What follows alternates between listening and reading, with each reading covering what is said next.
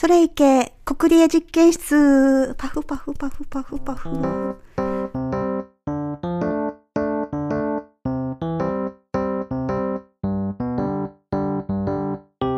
国リエラボのミーニャンです。えっ、と、前回は課題問題の当事者と解決する人たちとのハブになりたいみたいな話をしたんですけれども、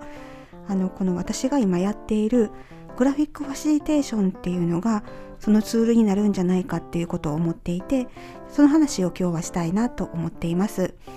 でグラフィックファシリテーションってなんやねんっていう話なんですけれどもあ皆さんねなんか講演会とかなんとかシンポジウムみたいなところで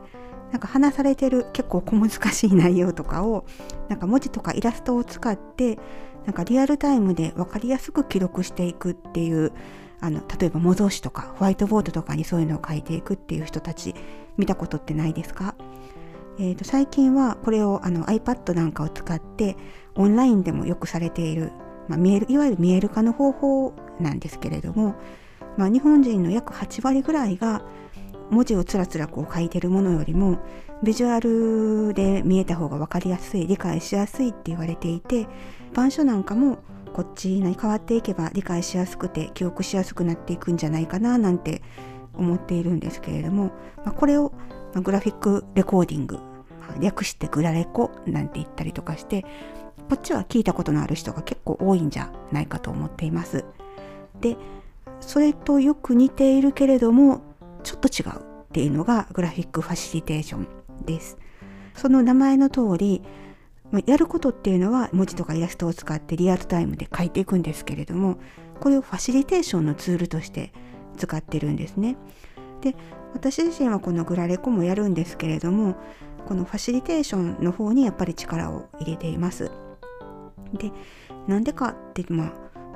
グラレコとの大きな違いっていうのがありまして同じように文字とかイラストとか図解とかにしていくんですけれどもそれが後で分かりやすいではなくってその場で作用して例えばその言葉がこう拾われていくことによって対話がぐっと深まったりとか気づきがこうそこにいる人たちに連鎖していったりとか実際にそのリアルタイムに心が動くっていうその場面にまあ、作用するというか機能するというかそういうところが大きな違いかなって思っています。なのでまあ私たちは結構リアルタイムで聞かせるなんていう言い方をするんですけれどもこのグラファシ自体の深いところっていうのはまた改めてお話ししたいとは思うんですけれども問題の当事者と解決する人たちとのハブとしてはこのグラフィックファシリテーションという方法で当事者の思いを受け止めて見える化してまあ、解決策を持つ人たちと共有して、まあ、対話の土台になる信頼関係を作っていく。でそのことによって同じ思いを共有しながら課題解決そもそも課題が何なのかを一緒に見極めていくみたいなところにいけたらいいのかななんて思っています。よくあるのがこうそもそも受け入れられないとか敵対するっていう関係のままでこの課題解決に行っちゃったりすることあると思うんですけども、まあ、この課題解決ありきって言ったら変ですけれども、まあ、目的目標はもちろんその課題を解決するっていうところなんですけれどもその手前でもっと深掘りをしていわゆる対症療法とかそういうことではなくってもっと本質的な課題にみんなで向き合っていくっていうところに行けたらいいのかななんていう思いがあります。なんか問題の本質みたいなものとかそもそもそれが本当に問題なのかとか本当の問題は何なのかってよく掲げられた問題自体が違うんじゃないかって感じながらこの課題解決してる人って結構いると思うんですよね。本質的ではないところで課題解決をしたとしてもすごく、えーと、もったいなかったりとかみんなの納得がないままでは実行にいかないっていう状態になってるのすごくもったいないまずはお互いに納得のいく課題設定ですよねそれをあのするための土台としてグラフィックファシリテーションってすごく役に立つんじゃないかなって思っています何て言うんですかねファシリテーションでは、まあ、いわゆるそれぞれの人の話っていうのを受け止めていくっていうのがすごく大事だって言われるんですけれどもこれ受け止めているっていうことを証明するのってすごく難しいんですよね。でもグラフィックファシリテーションの場合はその言葉をできるだけそのままに書いていくっていうことをしています少なくとも私の場合はまとめるというよりは抽出するというイメージで受け止めるっていうことをしたいなと思っていてその抽出した言葉が書かれることによってこれはちゃんと受け止められたっていうふうに目で見て理解できるっていうのがあるんですよね。まあ、これは傾聴とかともなんか通じるところがあるんですけれどもこの信頼関係ができたところで話をする人当事者とこう課題解決しようとする人たち、まあ、その場との信頼関係ですよねを作っていくことができるんじゃないかなっていうのがすごくいいところかなと思っています。で、まあ、その中でキーワードとしては対話という言葉がよく出てくるんですけれどもこの対話ってなかなか難しいんですよね現実の中でやっていくのって。対話って皆さんこうイメージつきますかねよく似たもので会話と議論と対話っていうんですけど例えば英語で言うと会話はカンバセーション議論はディスカッション対話はダイアローグなんですけれども、まあ、会話っていうのはまあたわいないいつものおしゃべりですよね。で議論っていうのは自分の意見が正しいよっていうことをお互いに言い合うようなイメージ。ディスカッションの最後のカッションっていうのはパーカッションのカッションと一緒なんですよね。なのですごくこうパーカッションって打楽器じゃないですか。そういう戦うイメージなんですよね語源としては。で対話はダイアローグということですごく議論と対話では大きな違いがあるんですよね。でそもそもなんですけれども日本人ってすごく対話も議論も苦手っていうところがあってなんでかっていうとこのいわゆる意見と自分自身の性格とか人格みたいなものを分けるのがすごく難しいんですよね。すごく情緒的な人種っていうこともあって。なので違うんだよって意見と人格は違うので例えばその意見に関しては反対だって言われてもなんかすごく人格を否定されたような気持ちになって意見を戦わせるとこう人格を戦わせるみたいななんか深く傷つくみたいなことになってしまったりとかするのですごく難しい。でもこのグラフィックファシリテーションっていう方法を使うと意見っていうのが机の上に上がってみんなに見えるようになって人格と意見っていうのが分離しやすくなるだなんかその意見自体をちょっと第三者的な視点でみんなが見ている考えていくっていうようなことができるようになる。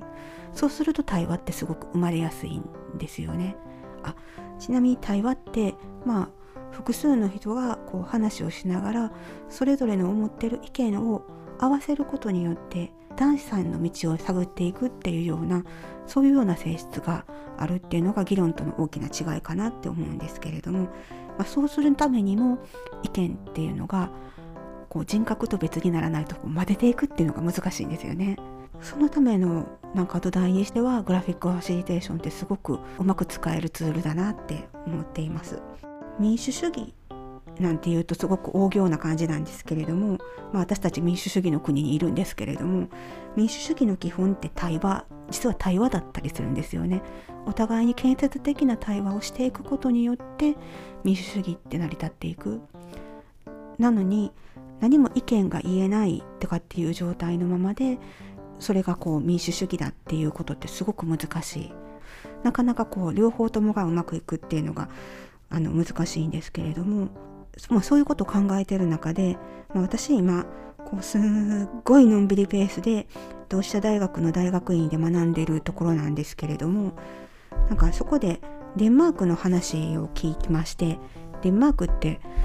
あの知ってますかね？北欧の方の国なんですけれどもそこですごくひらめいたことがあります。まあ、デンマークって成熟した民主主義の国なんていう言い方をされたりとかします。なんかすごく国民が少ない小さい国だからこそみんなで合意対話して合意して国民一人一人がすごく政治に参加するっていう国民性があるんですよね。まあ、小さい国だからこそなのかもしれないです。でもこの対話していくことで政策を実現してきたっていう実績があるのでちゃんと政治に対して正しい期待をみんなしてる社会が良くなっていくって本当に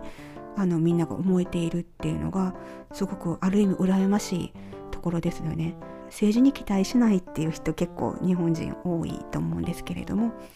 そこを本場に期待して、えー、と動かしていくっていうところに変わっていくとすごくいいのかななんて思っています。まあそういうところから日本でも行政とかとこう対話していくみたいなことがよく行われたりとかワークショップでみんなの意見を聞くみたいなことが実際されてきたりとかしてるんですけれどもなんかまだまだなんちゃって対話みたいなのが多いんじゃないかなっていうふうに感じています。行政でのワークショップなんかに出てくる人っていうのはすごく話をできる人だったりとかやっぱり一部のそういう慣れた人たちっていう指揮者って言われる人とかねが多いと思うんですけれども本当に声を拾うべきっていうところはまあいわゆる市民本当の市民って言われる人たちだったりとか弱者って言われる人たちっていうところから声を拾っていかないとなんか本当にあのエリートの人たちの話を聞いて、えーと、その中でまとめていくっていうのは現実すごく乖離していくんじゃないかななんて思うんですよね。で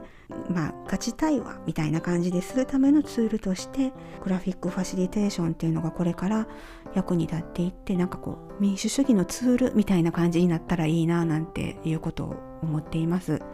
実はちょっと今年のテーマとして私自身もこれに少しずつですけれどもちょっとチャレンジしていきたいなと思っています。